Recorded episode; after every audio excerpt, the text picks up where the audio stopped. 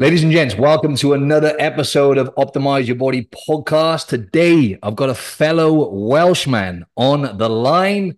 His name is uh, is Charlie Owen. So he's originally from the same country as myself. I'm from Wales, South Wales. I'm from the capital Cardiff. He's from North Wales. He's now living in Australia, just up the coast, up in Queensland.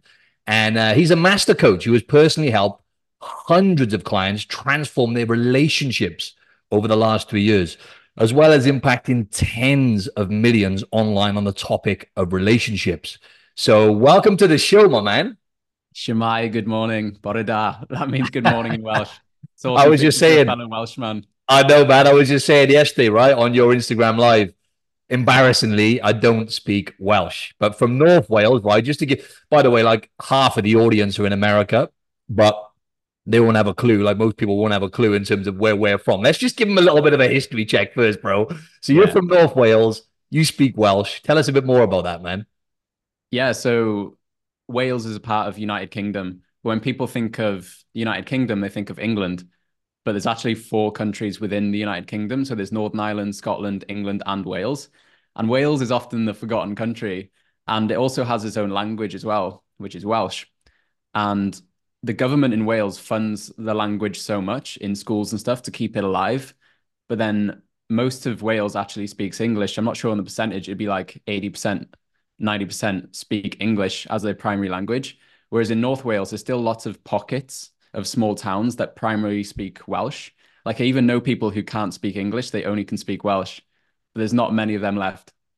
100%. Yeah. And it's like that. And it gets a little bit hostile, let's be honest, just to give them again because like North Wales, for example, like you're super close to England. I mean, Wales is is a relatively small country, right? But um, there's some places which they just really, because obviously with the history, we're not going to go too deep into that, because we'll be here all day. But with the history, a lot of people up in North Wales, especially, they don't really, they have that hostility towards English people, right? If we're honest, like I know we kind of had that competition, right? Like when it comes to sports and stuff like that. Long story short, Wales, Ireland, Scotland, we all, let's just say it, we all hate the English, right? Especially when it comes to sports and stuff, right? There are sworn enemies. But up where you're from, there's still a lot of that hostility, right? With even people who speak English in some areas, right?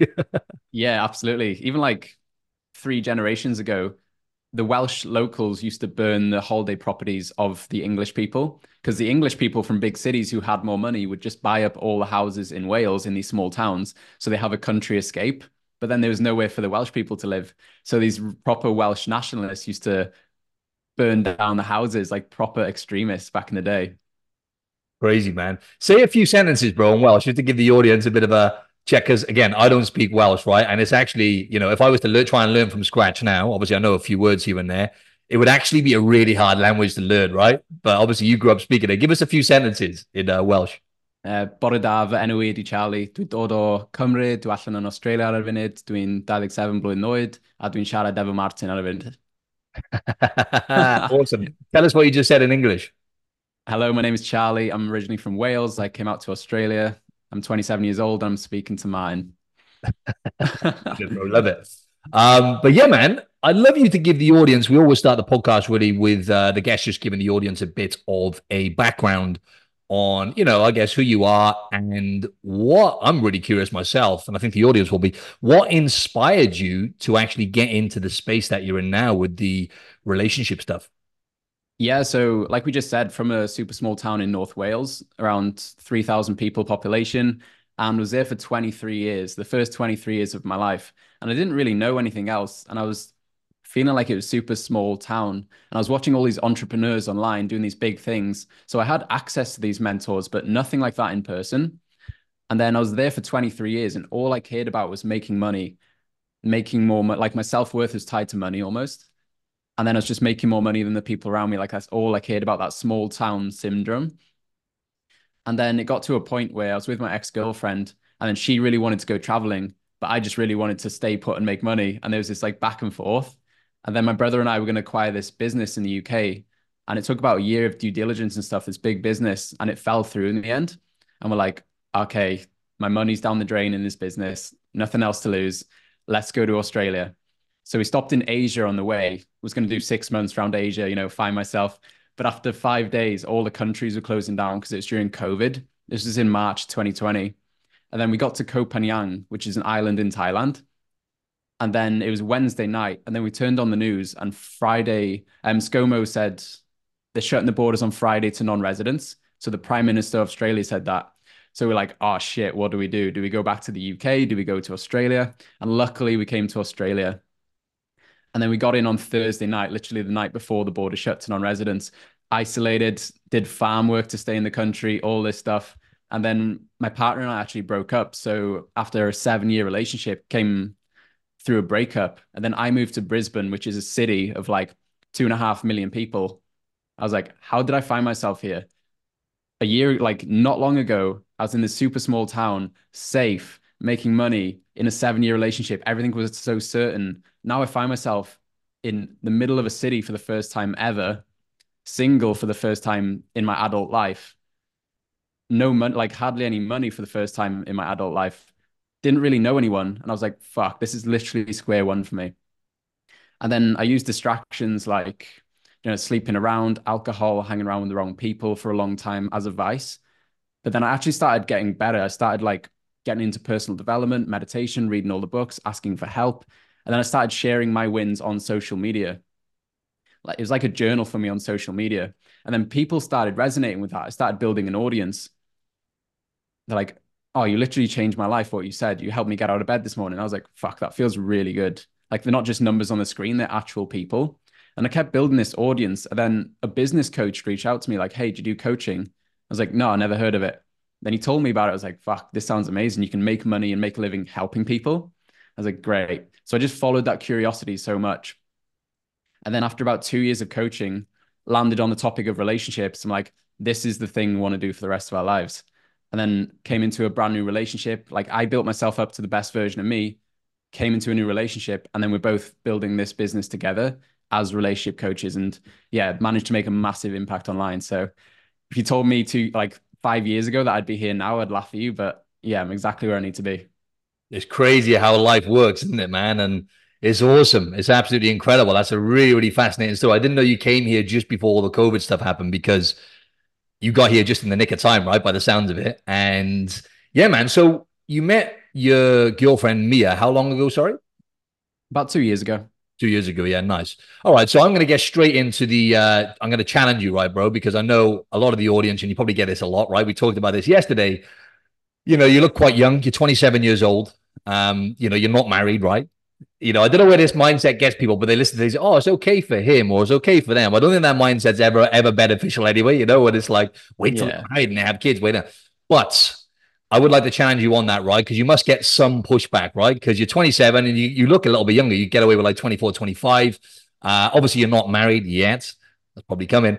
Uh, so I'd like to just pick your brain on that in terms of how you manage that kind of pushback. Because for me, really, I think with coaching, there's another. Have you ever heard of uh, Stephan Speaks? Have you ever heard about him? Yeah.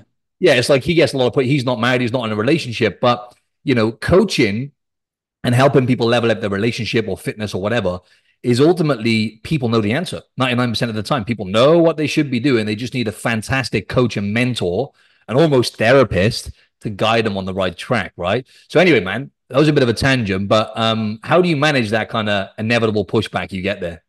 Yeah, so there's three sections that people fall into there's therapists, there's mentors, and there's coaches.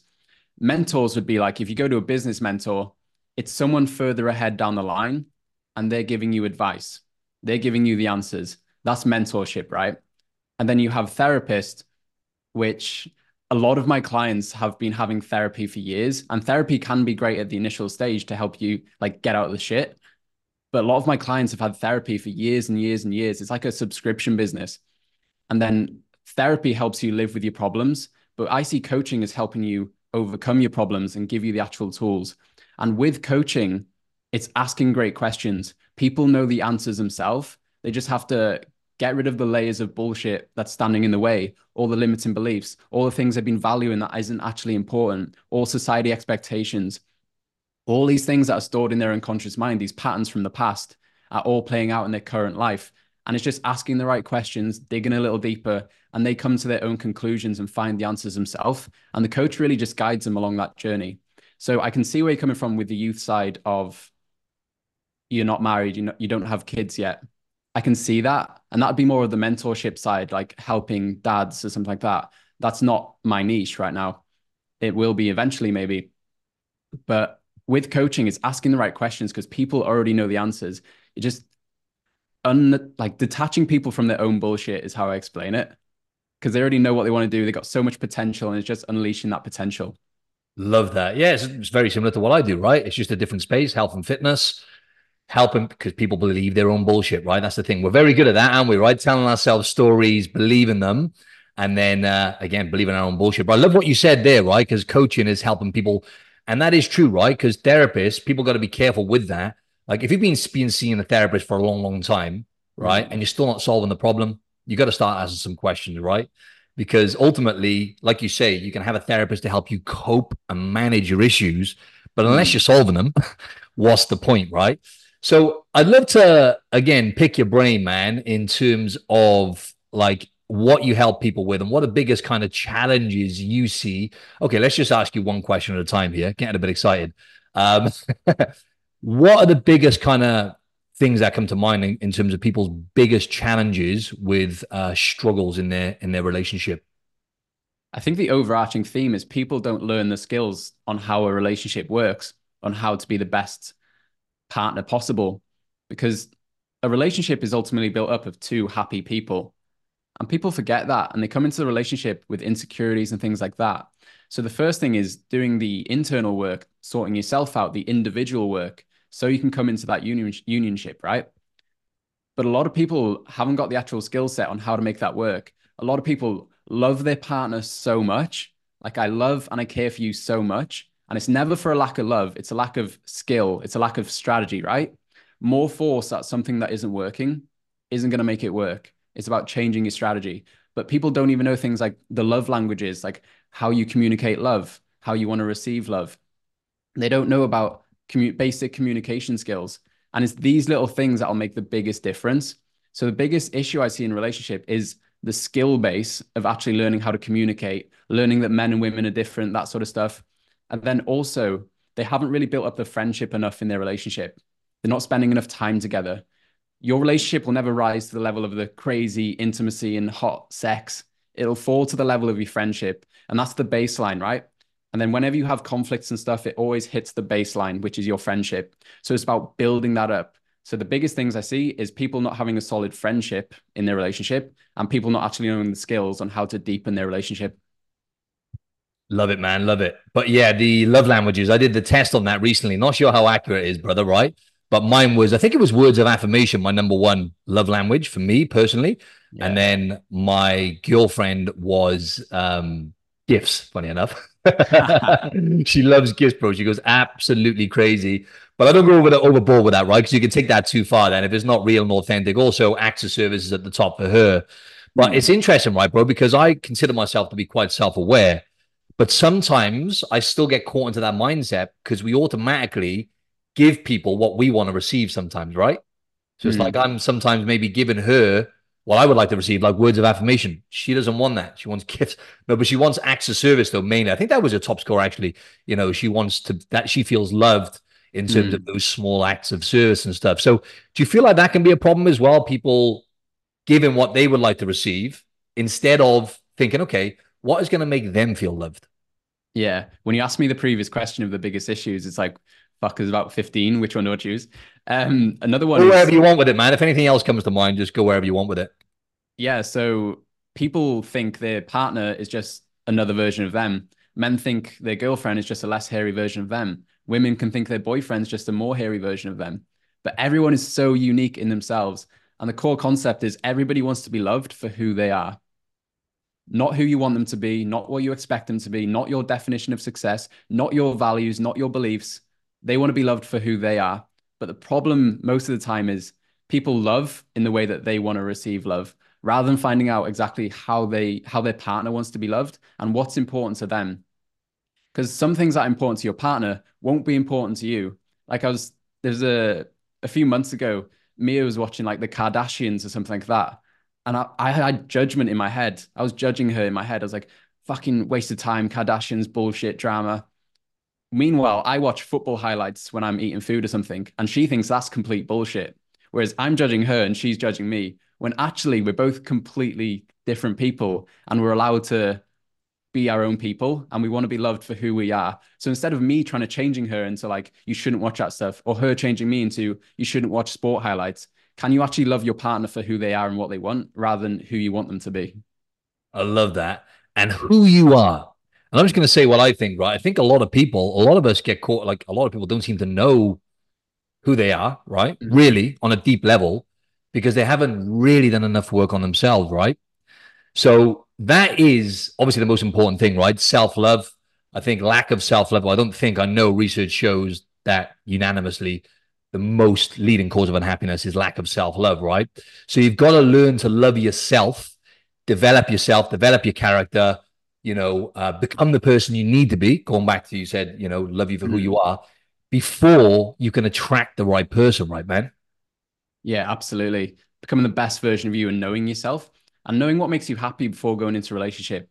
Because if you go into a relationship and you need that other person to be happy, then that creates all sorts of attachment issues and neediness. Whereas that's extremely unattractive to a potential partner. So you must know who you are before getting into a relationship or be willing to discover yourself while you're in that relationship and not just be consumed by the relationship. Because a lot of the issues that come up is people lose their own identity within the relationship. They've lost their sense of self and they only know the relationship. They only know, I only knew Charlie in the long term relationship. I only knew my identity as the guy who was in a relationship from a small town. Then I came out of that relationship and I was in a big town on the other side of the world. I was like, my identity's been stripped away completely. And I get to reinvent myself into whoever I want to be, ready for my next relationship. So it's such a great opportunity. But a problem I see all the time is people jumping out of one relationship straight into another. So they never have to experience being alone. But by doing that, they're just going to keep recreating the same patterns in the next relationship.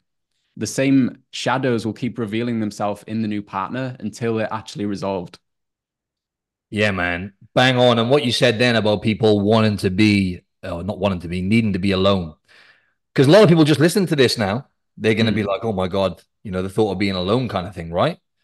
and actually just being there with my thoughts and having to work on myself and do that deep work. Perhaps you need therapy. Perhaps you got to go to the gym more.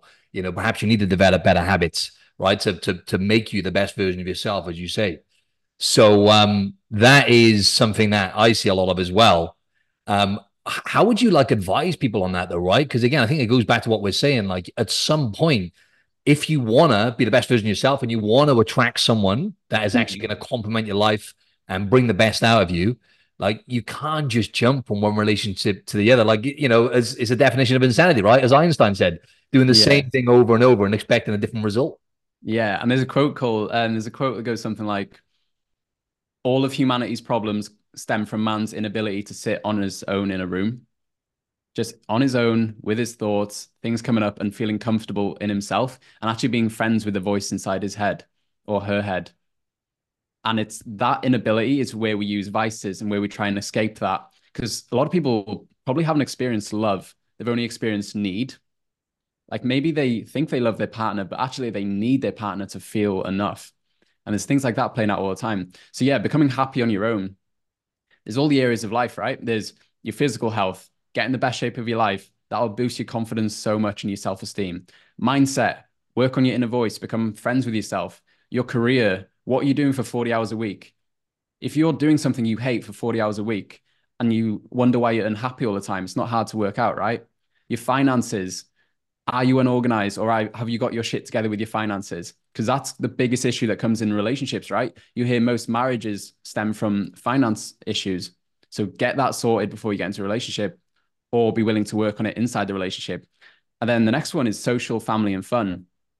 Have you got a good social circle around you? Have you got a decent relationship with your family? Do you have fun outside the relationship? So it's like making sure you have all those areas of life as well as the relationship. So you work on them as well as relationship. Because a lot of people abandon those areas of life when they get into a relationship. They make it their whole world, right? This is my whole world. I put all my chips on here. It's like the million, remember the million pound drop? the game show. It's like people yeah. put all their money on one trap door which is the relationship. And when that falls through, they lose all their money. They lose all sense of self. So it's like fill up the rest of the areas of life, and then you'll be the best version of you in that relationship. Love that. I'd love to get your perspective, my man, on attachment theory. Obviously, I had Adam Lane Smith on, who's an expert in this field. I'd love to get your perspective because that popped into my mind then when you said need instead of love, I think you said, right? And I thought when you said mm. need, I thought of the anxious attachment style, right? Talk us through the different types of attachment. And I'd love to get your perspective on it in terms of how you see that play out with your clients and stuff. Yeah, it plays out so much. When I was learning attachment theory, it really transformed my beliefs around relationships. So, just to fill in the audience, there's three attachment styles, and I want you to think of them on a spectrum. On one end of the spectrum is anxious, on the other end is avoidant, and in the middle is secure. And everyone has their own needs and yeah, the needs for connection with another human being. And the anxious really craves reassurance and closeness and intimacy with their partner. That's their sense of connection, right? They, they need that almost. And then the avoidant is the other end of the spectrum where they need distance and they need their sense of self. They don't want to feel smothered in their relationship. They need distance so they can like have that sense of independence. So can you see the conflicting needs there? It's like when the anxious attachment style kicks in, they need reassurance and they need that closeness. But if they're with an avoidant partner, when their attachment style kicks in, they get deactivated. So they want distance, they want a sense of self, they don't want to feel smothered. So it's an emotional roller coaster a lot of the time, these two attachment styles playing out. And having the awareness around that in my programs, that's what I teach people a lot. It's like having the awareness around your needs, communicating your needs, and not actually feeling crazy for them. So they are valid and it's so, I feel it's really true with the attachment styles. Yeah, man. And obviously, I, I told you about this yesterday. I'll share it again uh, with the audience, but obviously, avoiding attachment is more my style, I think. And you said something yesterday as well when we talked. You said that you can have a bit of both, right? So you can be kind of secure and attached, or you can be secure and you can also have a bit of the anxious. I never really thought of it like that, but uh, I think I'm a combination of secure and avoidant. I think I've got more secure, like I said to you yesterday, as I've matured. Cut a long story short, been with my girlfriend for over a year. We were together for three months. We went out for a meal to celebrate the three months, and we were talking about. So there's this big build up to it, right? In terms of coming out of the honeymoon period, da da da. da. And what happened? It was like this subtle build up on my head. I'm like, okay, because we we made a joke out of it at first but then because we arranged a meal and made a big fuss out of it, I thought, oh shit, now we're celebrating this. And that this means you're in deep now. There ain't no backing down. And because of my past history as well, being in four relationships, you know, two years, three years, long term essentially. And I've essentially ended them all, right? So I was like, I don't want to break this girl's heart, don't want to bring it into my world, etc., etc. Plus, full transparency. First time I got my apartment, living in Sydney, the start of the summer, you know I'm saying? The ego popped up. You can enjoy yourself now. You can play the field again. You know what I mean? Yeah. Straight up. And I told, I yeah, she knows all this anyway. I'm not. I've got nothing to hide. I'm, I'm open book. But long story short, finish with her out the blue. We had that meal. Listen, listen how cold hearted this is to the audience, right? You gotta laugh though. We had the meal, right? Bang on three months to celebrate. Then I finished with her straight after the meal, an hour after, right? I'm not proud of it, but it was the best thing that happened to us. Obviously, she's got a scar. We both got scars.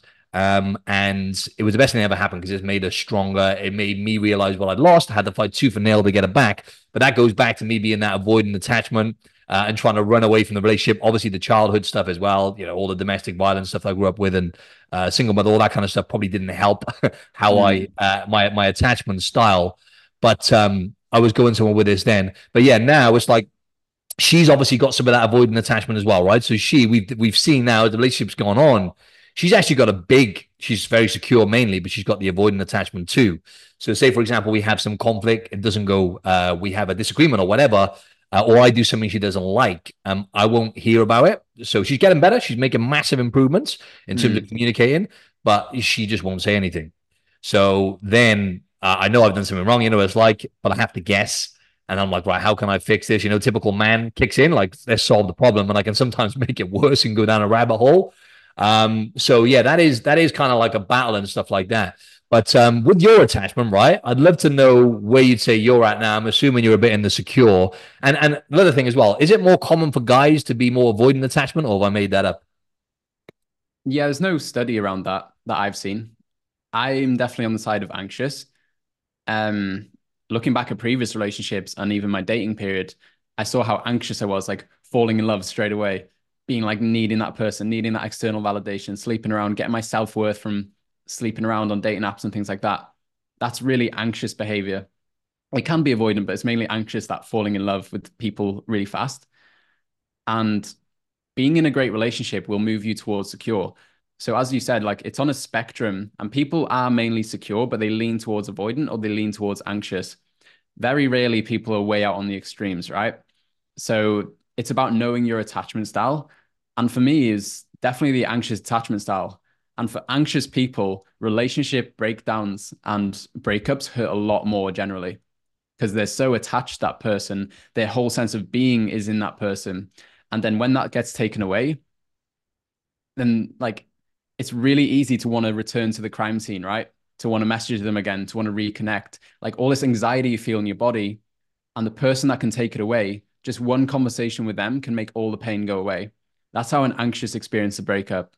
So it's knowing if you're going through a breakup and you're anxiously attached, that is probably going to hurt a lot more than if you're secure or avoidant. Mm. What are your thoughts, my man, on uh, social media and how that's impacting uh, relationships nowadays? Because the I heard something recently, and it was like you know people have a distorted uh, view of what relationships are like, right? With social media, right? Mm. A lot of people essentially they're delusional and their expectations go crazy. For example, you might see, you know, a woman, she looks online, she's scrolling on social media, she sees one of her friends just got engaged and they've shared it on mm. social media, or she sees one of her friends have just I don't know, her husband just bought her a bloody Gucci bag or something like that, right? And then she's like, how come you're not doing this for me? You know what I'm saying? And she might not even say anything. It might build up in her head though my boyfriend or my husband's not doing this for me. And they're getting this like distorted because everyone's sharing their highlight reel. Everyone's putting their best foot forward, right, on social media. It's not real life. Um, and then the other thing then is like obviously from a guy's perspective, right? It's like the guy's expecting his girlfriend or wife to be a bloody Instagram model, right? Because he's on social media. Depending on who you follow, that's down to you guys, right? But you're gonna see booties, you're gonna see Instagram models, and then you expect, you know, your wife or your girlfriend to be a Instagram model, right? Um, and it's like not reality. So, what's your perspective on that, man? And I'm sure you see this play out a lot, right? How social media impacts that. And you probably got to ask your clients questions on this, right? Yeah. There's a J. Cole song, and I can't remember the lyrics exactly. It's something like, There's always going to be badder bitches out there on the tour, but you'll never be truly happy until you find yours. It's like, even though it's from a rap song, like, wow, that's so true.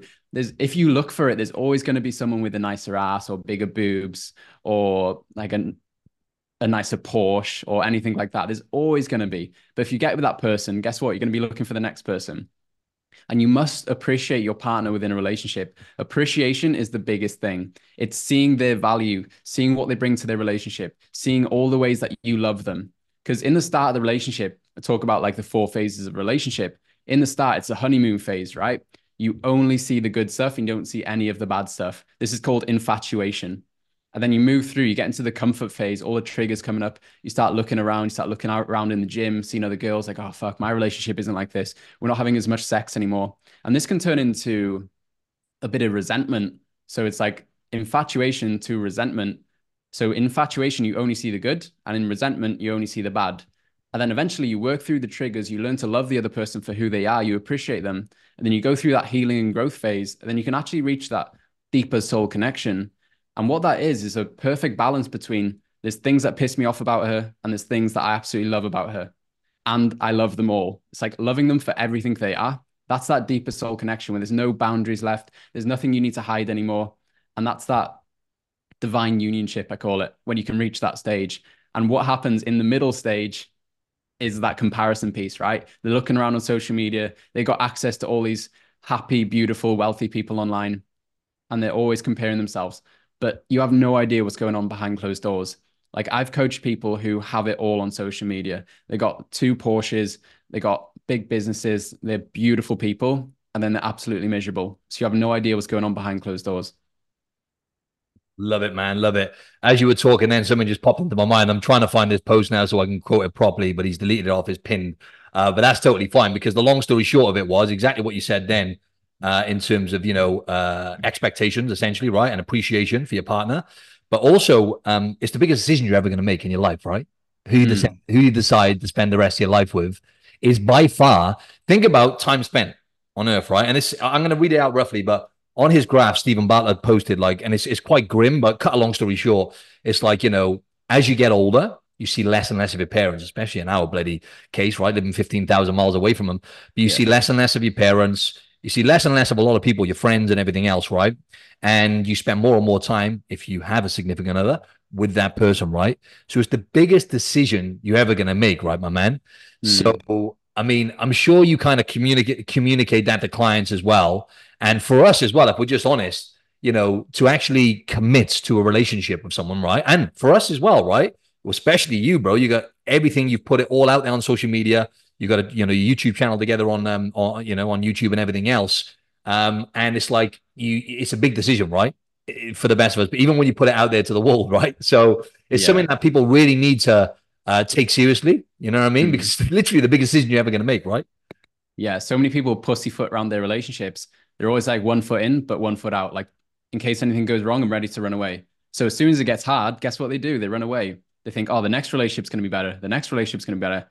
And what they do is not what they're doing is not facing their own shit. Because your partner's going to be the biggest mirror for you, right? Reflecting back everything that you don't love about yourself. In the depth of it, that's what a relationship is. It's only you, and you're seeing a reflection of yourself. They're triggering all those little things that you don't like about yourself, and they're teaching you to love every part of yourself, right? But what happens is people don't fully commit to a relationship, so they're one foot out. Because, like I said, people run away when it gets hard. But when they do that, they're just going to keep recreating the same patterns in the next relationship. And they're like, why am I just attracting these six months relationships over and over and over again? It's like because you're not willing to face your own shit. So people must make the decision to fully commit to their relationship. I'd rather love at the depth of what love is and get hurt at the depth of what hurt is than not to love at all. But people are scared to fully commit. And in that way, they don't feel that full depth, right? And it's the vulnerability piece. I'll talk into this quickly. So imagine one side, there's all the positive emotions, there's joy, there's excitement, there's love, there's thrill, there's all this. And then on the other side, there's pain, there's hurt, there's jealousy, there's distraught, all this. It's like in order to access these great emotions, you must be willing to access these bad emotions. Otherwise, you're just going to float around the surface and not really feel the depth of love. But when you can actually be willing to expose yourself, which is what vulnerability is, to the bad emotions, you get to experience the depth of the good emotions too. But people aren't willing to do that a lot of the time. They want the good without the bad, and that doesn't exist. It doesn't exist, right? And I think, like I said to you yesterday, right? How you do anything is how you do everything, right? Mm. You got to be strong, and you got to. For me, it's like difficult conversations. Now, I'm. I wouldn't say I'm searching for conflict, right? But you know, conflict needs to happen. I think people need to need to accept that in relationships. Conflict needs to happen to help you grow. You can't mm. avoid those difficult conversations, man. But yeah, well said. I'd love to know, throw a spanner in the works a bit here, bro. I'd love to know your viewpoint on, uh, you know, the Andrew Tates of the wall, right? Who've blown up and have put this message out there, the red pill community, they call it, right? Yeah. Where it's like, you know, you know his viewpoint and everything else. What's your what's your because it's getting a lot of obviously attention from young boys especially, yeah. um, and a big influence essentially. What's your thoughts on the likes of like Andrew Tate and his message? No I think pressure. overall it's positive, and it can be taken to the extreme, especially when there's 12 to 18 year olds listening to that and they're very impressionable and they can see women as below them and they can see they don't recognize the power that women bring to a relationship a lot of the time because men are driven for competition, drive, achievement, logic, just everything forward motion, outward energy. But women bring that inward energy. It's like they bring the household together, they bring the relationship together, they hold the family together. And men need to recognize that power within women. But what happens a lot of the time is they listen to Andrew Tate. They get their shit together in their own life like they're disciplined they're motivated they want to make money which is great it's so good for masculinity.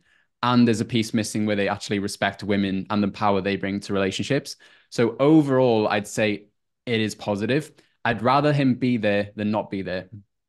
That's my view on andrew tate. He's making more good than he is bad but i can recognize the bad he's creating and not fully respecting women and i feel that's really damaging for especially young men who can't see both sides right as you get older, you can hold paradoxes. You can be like two truths can be like two tr- truths can exist at once.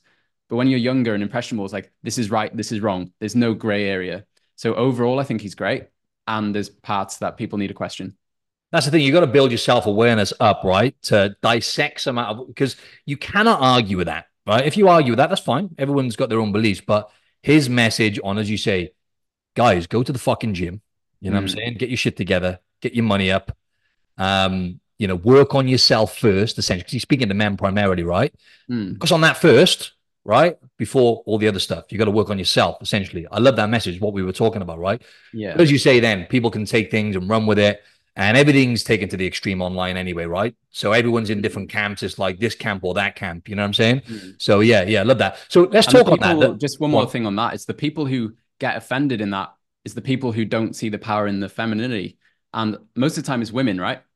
It's women Yeah, getting offended. So yeah, most of the time, yeah. yeah, sure. women get triggered by that. And a lot of time it's them not seeing how powerful they are. They're not seeing their own worth and they feel like they've got something to prove rather than actually being happy that you've got a strong leader in the household. A lot of time they get like scared about that. They're not fully committed to the relationship and they're worried like my partners will push me down, we'll do this, we'll do that. And it's like overall that message is great, but within the household you can still have those conversations to get them to appreciate each other. So overall, I think it's great. But the people that get triggered, it's like work on it inside your own relationship. Stop trying to change the world. I know because the bottom line is right. Going back to what you were saying, you know, we want to feel powerful as men, right? And Yeah. oh my god, like you know, some people might hear that and go, "Oh my god, is controlling." He wants to feel powerful. No, we Mm. want to feel powerful in a sense where we can provide, we can protect. I mean, you can't argue with that stuff. It's ever, it's millions of years of evolution, right? We're programmed that way to provide and protect. Um, and for us to be able to do that gives us, makes us feel powerful, makes us feel wanted, uh, and make because we want to contribute, we want to build, right? That's what we want to do. That's part of the masculine That's kind what of makes role. us happy, right? Hundred percent, hundred percent. So you feel like that, obviously, you know, the gender roles and obviously um, uh, that kind of stuff. You, you do agree with that, then, right? Essentially, in terms of gender roles and how we should, not necessarily should, but like men should be leading the relationship because obviously you can't argue with that as well, right? Men, we we should be leaders. Uh, essentially, in, in my opinion, we need to be leaders. We need to be, um, you know, uh, leading the way again, providing, protecting, and all that kind of stuff. So, do you think that that is the way it should be? Essentially, you know, having those kind of traditional roles. Yeah, there's a lot of gray in between. And overall, I say yes. And we lead in different ways. There's power from the front and there's power from the back. I feel like men are power from the front. We're driving, we're going towards stuff. But if we were just doing that without a good woman behind us, we wouldn't get half as far. So we need that power from the back, which is providing that um just that love and that nurture and actually making us feel like it's okay to be us and feel good enough. And like women have such a superpower in feeling emotions at the depth they're able to feel them. When people say women are emotional, a lot of people take that as such a negative, but like we said yesterday, it's such a superpower. Women can feel that as such a deep emotion. They can bring children into the world. They've got a womb, they've got access to like everything. So you need both for a great relationship to work. And generally speaking, men are that are those leaders because we're so singular focused, we're so driven, we're so competitive most of the time that it's really healthy to have that. And it's really healthy to have the feminine as well. And it's the women that have this masculine shield up who feel like I can't submit to the man, I can't be led by the man. Otherwise, I'm powerless. But it's those women that don't see their own power in actually bringing the feminine and bringing that everything together. It's like most women who are in these big careers and then pushing, pushing, pushing. Most of the time, they don't even want to do that. They just feel like they have to. They just don't feel safe to be in their feminine because they haven't got a strong leader in a man where they feel safe to express themselves. They feel safe to be held in that. So they have to be that masculine figure. But when we can create, can create strong men in the world, these leaders, then women will actually feel safe to submit and be led by that man. Mm, yeah, it's interesting, right? The modern era that we live in, in terms of, um, I think less and less women are, are, you know, having kids and stuff like that. And again, each to their own, right? You're you're allowed to make your own decisions in terms of what you want out of life. But I heard a research, uh, re- um, an interesting stat recently where it was like, you know, eight out of ten women regret not having kids. You know, because they have a window, right? They regret not having kids, and I think like the highest rate of you know people taking antidepressants. I think this is an American stat. Is Mm. women, you know, in careers middle age kind of thing who who who childless women essentially right which is is is kind of sad right because um i guess women have that window as well right it's kind of interesting in the modern in, the modern era right in terms of Yeah. the information coming at us from all angles and how that can kind of uh you know drive us to to do certain things or make certain decisions Yeah, and on that childless piece, there's a crazy stat. Like eight out of 10 women who are childless are childless by circumstance, not by choice. So they wanted children, but a lot of the time they've missed that window. And that could be not finding a suitable mate. That's a big issue in that. Obviously, there's infer- like there's being infertile, there's issues like that, but mainly it's not finding a suitable mate. And a lot of the time, there's this paradox, this thing called the tall girl syndrome that Chris Williamson made popular. And it's basically a lot of women want men that's taller than them. But if you get a six foot two girl and they're looking for a partner that's taller than them, then it's only like 0.5% of the population of men that are in that category. So it's the same with career. women want men who earn more than them. And if the woman's earning two, 300,000 a year in this corporate career, and they look at the men, it's only a small amount of men who fit into that category. So it's like they often run out of choices because they want a man that's taller than them. They want a man who earns more than them. Then they get into their mid 30s, they still haven't found this person. And then all of a sudden, they can't have kids anymore. And they're like, oh, I just regret putting my career before having children. Yeah, it's pretty it's it's pretty brutal, right? Yeah, it's sad, Because right? The boss bitch, the boss bitch mentality, right? And it's almost getting um, you know, a lot of kind of it's, it's being promoted essentially, right? In a lot of areas. There's nothing wrong, by the way. On the flip side, there's nothing wrong with women getting out there, earning their own money, being successful, chasing whatever they want to chase. However, if you take that too far and you miss that window, because I heard something Mhm. recently, it's like, guys, we have like a financial clock, right? We've got to get after, we've got to get our money up, we've got to get our wealth right, we've got to provide again, all that kind of stuff, which is like kind of a biological thing, right? Whereas Mm. women, they have that, you know, reproduction uh, body clock. But what you said is really uh, interesting as well and, and bang on with women's superpower, right? Being intuition, uh, their intuition, uh, they're social creatures. That's what essentially helps them keep their baby alive, right? You know what I'm saying? It's like when it comes to nurture and everything else. Uh, but I was just saying to my mate recently, it's interesting how us guys, we kind of have to be intentional about the social stuff and about building relationships. Women, it Mm. comes naturally to them, right? So I, Yeah. I like to talk about this, like you know, men's health as well, because I think it's really important. Uh, because a lot of guys, you know, I talked about this on on the previous podcast, but you know, the suicide rate, you know, it's mainly guys, you know, um, Yeah. doing it. And I feel like you know, having those strong relationships, having brotherhood, right? I, I've kind of gone off on a, a bit of a tangent here. I've switched gears, uh, caught you off guard a bit with that. But um, I feel like that's really, really important, right? For us men to be intentional about who we spend time with, with you know, nurturing friends with other males, because that brings so much value to our life then. Um, and it helps us be better, better people then, right? And and bring that into our relationship with our, you know, significant other. Yeah, it's like women feel comfortable to meet up, to meet up. Men have to meet up to do something. It's like when you meet, meet up with men, it's to go for a walk, it's to go to the gym, it's to play golf, it's to play football. It's like men love hanging out with other men, but they don't want to just hang out with other men. And that's that barrier, right? That's that not wanting to have deeper conversations, not wanting to tap into those emotions. And a lot of the time, men are living quiet lives of desperation. So on the surface, they look like they're great. They don't want to show any weakness around them.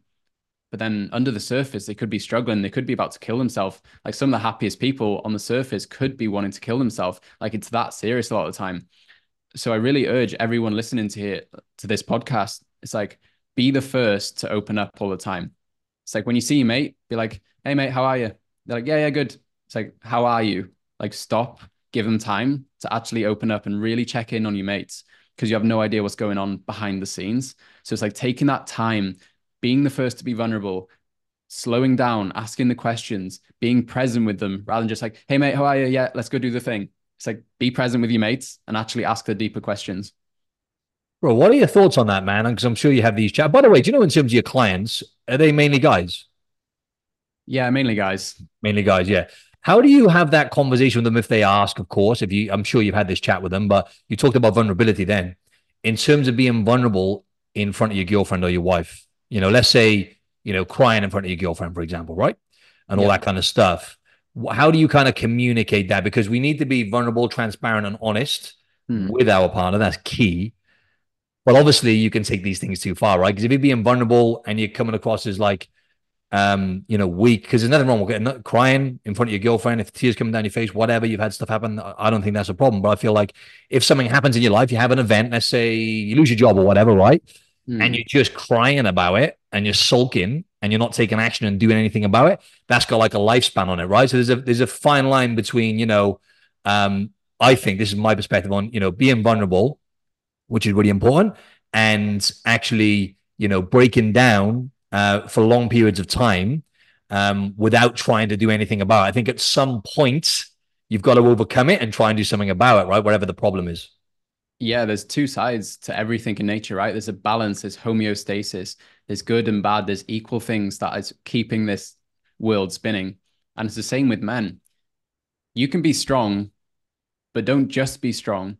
You can be vulnerable, but don't just be vulnerable. Not saying vulnerable is the opposite of strong. Being vulnerable is strong in a sense. And it's like women want men to be strong leaders and go, go, go and be really competitive and achieve all these things, right? Financial success, protection. And they also want to be let in to see how they're going. Women want to hold you sometimes. Women have this need to nurture people. So when they can nurture you when you're not feeling too good, that actually builds up the attraction so much. But you don't want just that, right? Imagine you constantly going to your girlfriend every day crying and upset and they need they need to look after you. That's unattractive, right? But something that's also unattractive is unattractive is you go, go, go. You're going after these things and you never actually slow down and be vulnerable and actually open up and show any weakness. Then they can't really connect with you on that emotional level, right? That's the emotionally unavailable man. And it's the thing that women complain about the most. Like he just doesn't let me in. He just avoids conversations. Whenever any confrontation comes up, he just drowns himself in work. He goes to the gym. So it's like being able to have both is vital.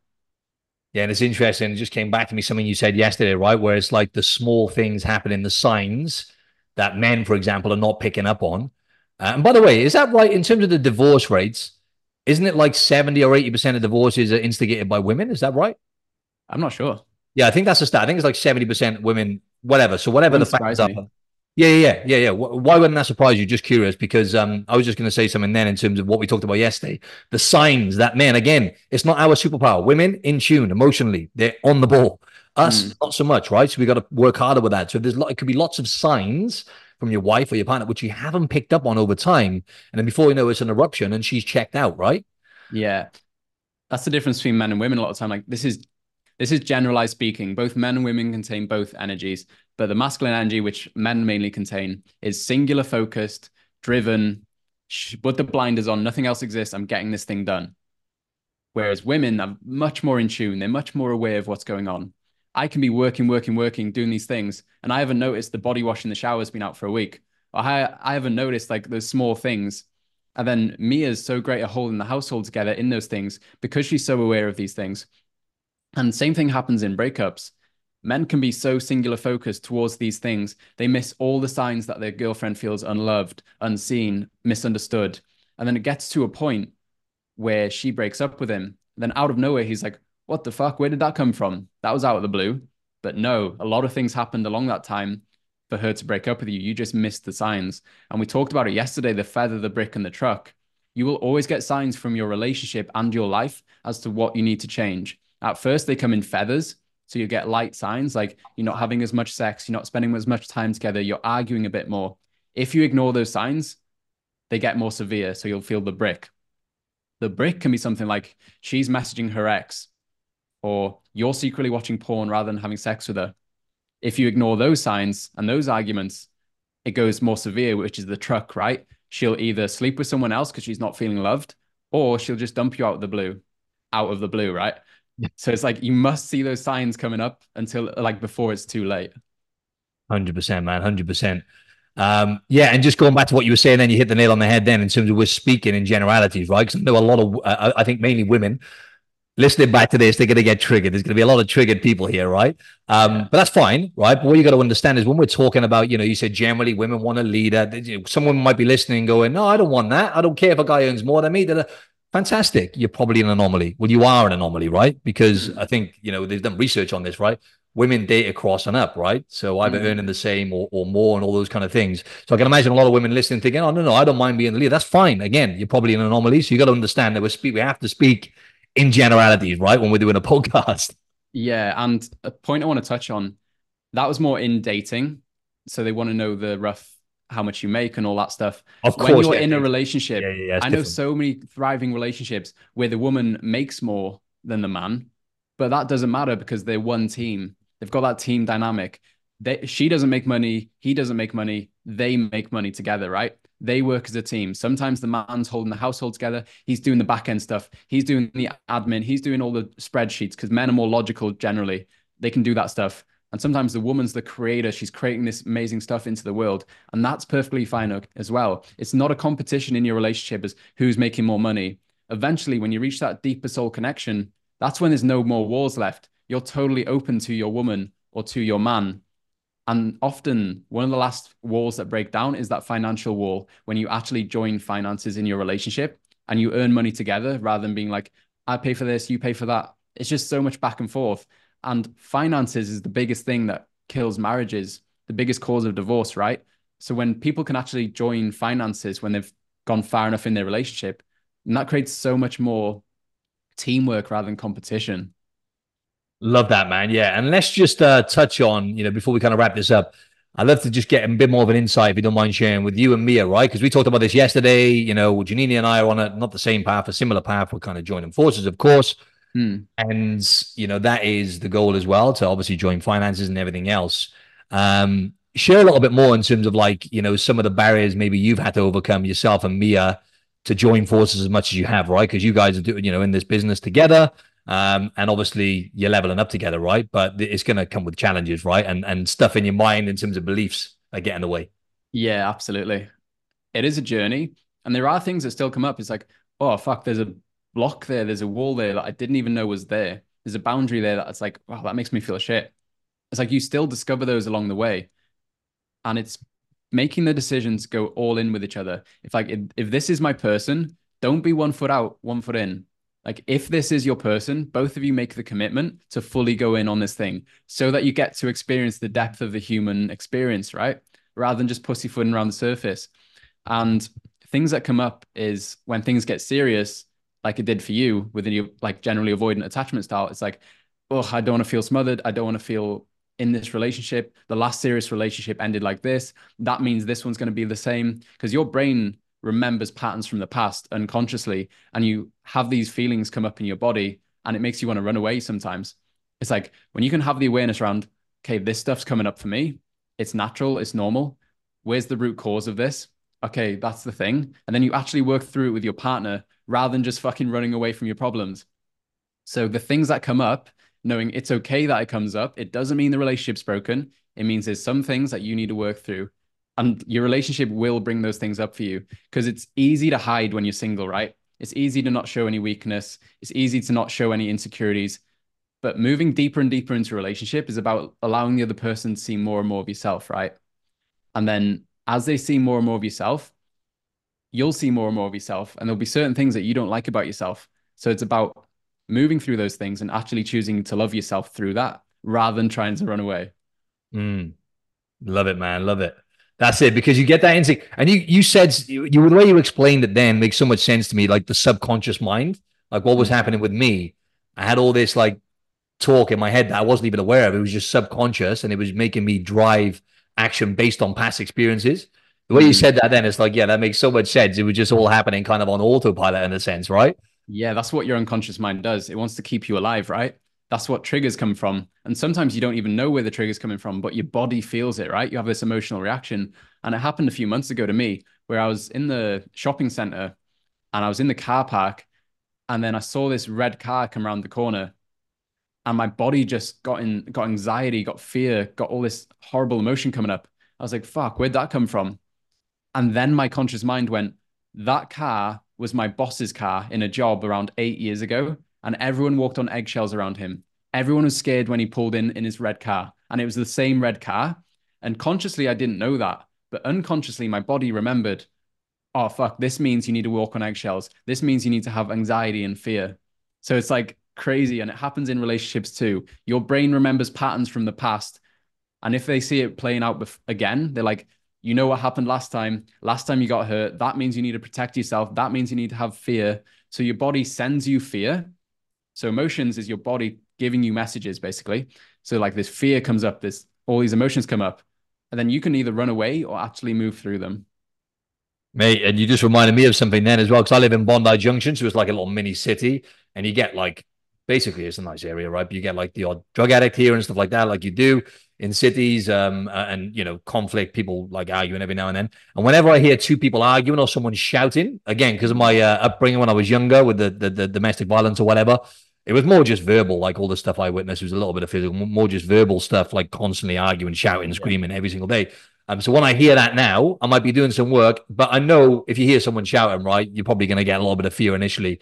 But the anxiety that I get is unbelievable. If I hear like someone shout outside, well, like literally for a few seconds, and then my, my conscious mind goes, "Nah, it's okay." It's yeah, side shouting. It's just childhood. But a lot of the times we don't connect, and we don't have that. We don't build that self awareness to understand. Well, actually, that's just something that happened in your past. And once yeah. you've got that awareness, another thing was uh, when uh, I used to get anxiety when it's like open loops. So uh, again, I think it's a childhood thing. So I was told by a therapist or whatever. Where and we touched on this yesterday, right? Certain searching for problems as an entrepreneur, you're solving problems. If you haven't got them, sometimes you'll find them. Um, I used to get that where I would just overthink. It would just be silly things, and it would normally be in like a relationship or something where like I would overthink something. It could be anything, but I'd overthink, and the anxiety I would get, like let's say I sent a message to someone or whatever, didn't get a message back. Could be with Janini, for example. I've sent a message, didn't. Is this something I've said? Da, da, da, da, and then there's just cascade effect, and the anxiety will like, used to cripple me.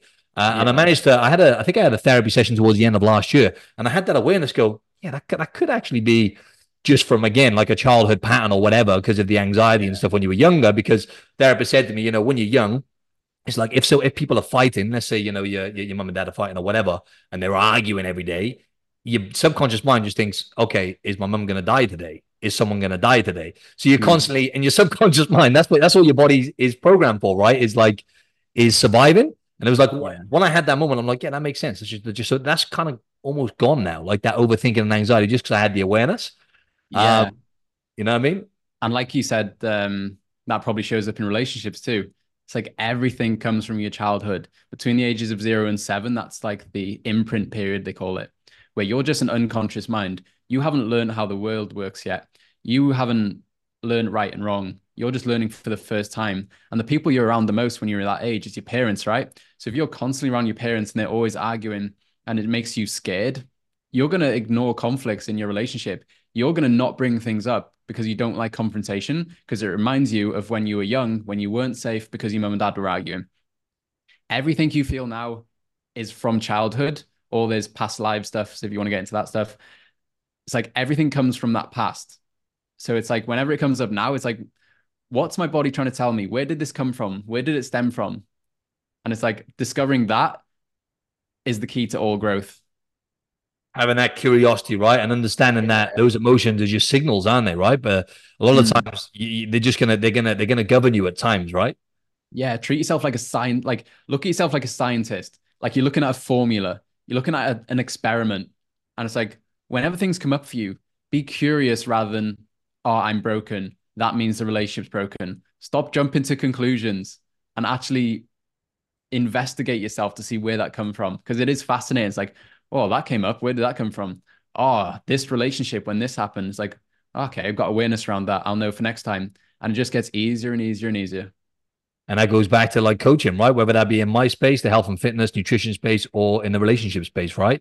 You're yeah. guiding people to the right answer. You're asking them the right questions, like you said at the start so they can then have that awareness and go right okay that's what it is i can work on it now right and then and then there's something else and then you'll work on that and there'll be something else that'll pop up you might get triggered you might have a reaction to something in a relationship or dating or whatever and then they come back to you and you're like okay why do you think that you're asking the right questions and then yeah. bang, they get the next uh, light bulb moment. You know what I'm saying? It's like people yeah. don't understand that it's just it's not sexy. Um, these things when it whether it's getting in shape, whether it's building your uh, your relationship or attracting the right people on on you know in the dating world, if you're single, you you know you have to work on yourself first. You have to have that awareness and that um that kind of perseverance and determination to work through your own shit, right? yeah, and that's what coaching gives you. It's the toolkit. Therapy's like, oh, I feel so much better when I speak to my therapist. Then I go back into my same environment and I'm arguing. Oh, I'll go back to my therapist. Oh, therapy's great. It just makes me feel great. I'm gonna keep doing this for years. Like that can happen I'm not bashing therapy in the sense of it can help people at the start, but if you still need a therapist five years down the line, it hasn't worked because they haven't given you the tools to work through your own shit. You've become dependent on that therapist rather than actually having the tools to be like, oh, this stuff's come up. I know how to work through this. Here's the process. Then I can actually coach myself. I'm like, if I have a client and they're still with me in six months' time, it's like I haven't done my job properly. It's like I give you the tools so you can work through your own shit rather than needing me for years on end. 100% no one should be relying on the coach forever right? The goal is to make people self-sustaining right? I always say that to my clients although a lot of my clients do stay with me for years because they just love the structure of the community and everything else and, and, and optimizing things right? But uh, 100% that's that's bang on man. Um, one more thing i wanted to touch on was relationship therapy right? Janini had a few sessions janini and i had a few sessions relationship both of us together uh, before she went away and that was super helpful again because the awareness thing exactly what you were saying there with childhood. It was crazy because the the therapist was asking what why when Janini was younger. Maybe I won't, I won't, I won't talk about her just in case she'll be fine, but just in case. But some some stuff happened in the childhood, right, or whatever. Um, she thought nothing of it, but then it turns out, oh, as soon as they said it, and she was like, yeah, and I was like, right, that's why she has that stress response of shutting down. That makes total sense now. You know what I'm saying? But she hmm. didn't have that awareness before. Um, so it's been just having a couple of sessions for us has really helped us uh, with the communication thing as well. It's like when one of us does something now, make a mistake, whatever you want to call it, that the other person doesn't like or makes one of us feel a certain way. We have mm. a, a process now where we step back and we can say, or oh, for example, okay, um, I'll say, for example, she might say or do something. I'll say, look, the way you said this or what you've done here made me feel like X because of X, Y, and Z. Um, and then she'll have like a, it's not a script, right? But she'll have like a process. She'll go for that. Okay, sorry, I made you feel X, Y, Z. Um, uh, this is what I'll do to improve, or something along those lines. So just having that rational conversation instead of being driven by emotions and then eruptions happening has been really helpful. But real quick, what's your thoughts on relationship therapy, and have you and Mia had any or uh, thought about having any? We haven't had relationship therapy. We've had so many coaches back in the day. We've both invested like fifty thousand dollars in personal development stuff, heaps of coaching, all that stuff. We've not actually had therapy itself. I've had and a lot of clarify, clients. You're both coaches, right? Because Mia's also a coach, just for the audience. Yeah, Mia's coaching too, and we're joining forces and coaching couples. We have a new program coming out in January, which we'll touch on after. Um, and it's all like relationship therapy is great, but don't wait until your relationship is at a point of despair to go and get help rather than being reactive like that. Because imagine you were reactive about your physical health instead of proactive. It's like all right when i get diabetes when i get a heart attack then i'll start exercising. It's like no you don't do that. You're proactive. You exercise so you don't get a heart attack or diabetes. Why don't you take that lesson and put it into your relationship? It's like let's work on our relationship. Let's get some relationship coaching. Let's get relationship therapy because our relationship's good and we want to make it great rather than being like, we're about to break up, how can we save this marriage? You must be proactive about the issues that are showing up rather than let them spiral into a point of despair. And it's the same thing I see with men. It has to get to a point where they're super depressed, they're anxious until the point they can't leave their house, they maybe have suicidal thoughts, they're attempting the suicide, and then they're like, okay, now I need help. It's like, no, you needed help ages ago, but you just didn't reach out your hand. And it's the same thing in relationships. So I feel like relationship therapy is brilliant for couples. It's like just don't become reliant on it for years. Love it, bro. Literally, man, throughout the course of this podcast and yesterday, you've actually sold me into like coaching because I'm thinking I've had a lot of therapy myself, which has been helpful. But again, I'm very much like a problem solving person. So I naturally, not everyone will do this. I'll extract what I've got out of the therapy session and then I'll mm. do something to implement. And I'll always say, like my uh, the therapist that was the best, she always used to give me homework anyway. She, mm. you can see she's very much like we're saying now, right? This is the problem. I want you to do this implement it and then you can come back and we can revisit that and then do the next thing. But even she said, like, you're only going to need a few sessions or whatever. But coaching, relationship coaching, man, that's kind of like, why, why haven't I thought about that before? And next time we do it, perhaps we should look into that, right? So we can actually uh, work on solving the problems potentially more proactively, right, bro? But look, man, I could talk to you forever. We'll probably do a round two at some point, mate, honestly, because literally I love talking about this stuff. I love learning from experts in the field like yourself. But tell us about your new program, anything you know you've got going on, and where the audience can find you. Yeah, so originally I was coaching men around relationships. That was my niche, and I was coaching women as well, but it's mainly messaging around men. And what I found is women are generally the first to reach out and initiate help. They're the, they're more willing to do work on themselves. They're more willing to make that first point of contact to someone to actually help them. So it's like we're changing our messaging a bit and coaching around relationships, like especially just relationships. A lot of people are dating coaches, but we are um, specialize in relationships and especially around the topic of conflict, like the triggers and the insecurities that come up, the conflicts, the arguments, this stress filled relationship that people are living with forever and they just don't have the tools to get through it. Both partners love each other, but love isn't enough. Love is just an amplifier, right? If you have jealousy in your relationship, love's just going to amplify that. But if you have a secure relationship, love's going to amplify that. So we actually give them the tools to work through their conflict, to work through all the stuff that comes up for them, to identify where it comes from, to learn each other's values, to appreciate each other's values, to set goals together, to set goals separately. power dynamics, like all this stuff. And it's all inside a program that's coming out in January. So on the 11th of the 1st, I'm not sure when this is coming out, um, called Conflict Codes. So super excited for that to launch and yeah, change some more lives. Perfect timing, bro. I think this is coming out. I haven't decided. Yeah, the 3rd or the 10th of January. So happy nice. days. Oh, actually, yeah, yeah, yeah. But you can, yeah. So, or I can just release it after that anyway, man. If you want to do that, I can put the link down in the show notes. Whatever, it's easy, man. Um, so yeah, love that, dude. And so, literally, I can keep talking all day. I got to be careful here. But there's one more thing I'm really curious about, and I think the audience might be as well. Do you ever feel pressure, right, with your relationship to be perfect? I did in the start. You know, bro, I want to just hold my hand. Not that I exp- and anyone should ever expect that but mm. it's interesting the world we live in nowadays, isn't it? When you look on mm. social media, it's like they should be perfect. Oh, he's made a mistake. Okay, unfollow. Okay, he's not. It's like a load of bullshit.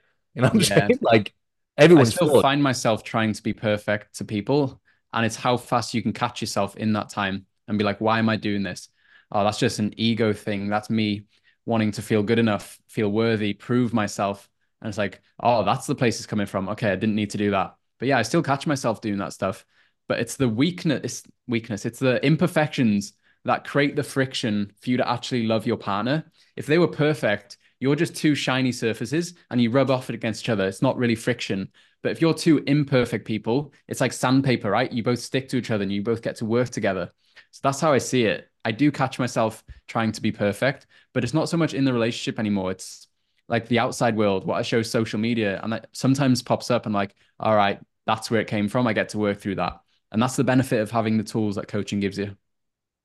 Awesome, man. Awesome. By the way, man, I know we were going to meet. You were in Bali at one point, weren't you? We were going to try and meet up uh, last yeah, year. In Bali, same time. That's right, man. We have to meet up in person, bro. So uh, we'll have to make that happen. If you ever come down here, or I go up there, or wherever in Bali at the same time again, we need to meet up in person, bro. Yeah, that'd be great. Hundred percent, wicked, man. So where can the audience find you on social media and stuff? I'll add it. Yeah, the, the best best place is Instagram. So Charlie Owen Coach. Probably be a link in the show notes. Awesome, man. Awesome. Reach out to me there always willing to have conversations, help you out. Fantastic. What's your YouTube channel? It's Mia and Charlie. Okay. Lovely. Go subscribe to that as well, ladies and gents, right? And go and follow him on uh, social media because his uh, content is amazing. But, bro, thanks a lot for coming on, man. I really, really enjoyed that. Awesome, brother. The which means thank you very much. I'm not even going to try and say it, bro, because my pronunciation will be absolutely woeful. Maybe you can say it in Portuguese. Yeah, yeah. Obrigado. That's much easier. that means thank you. Cheers, bro. Cheers, mate. Ciao.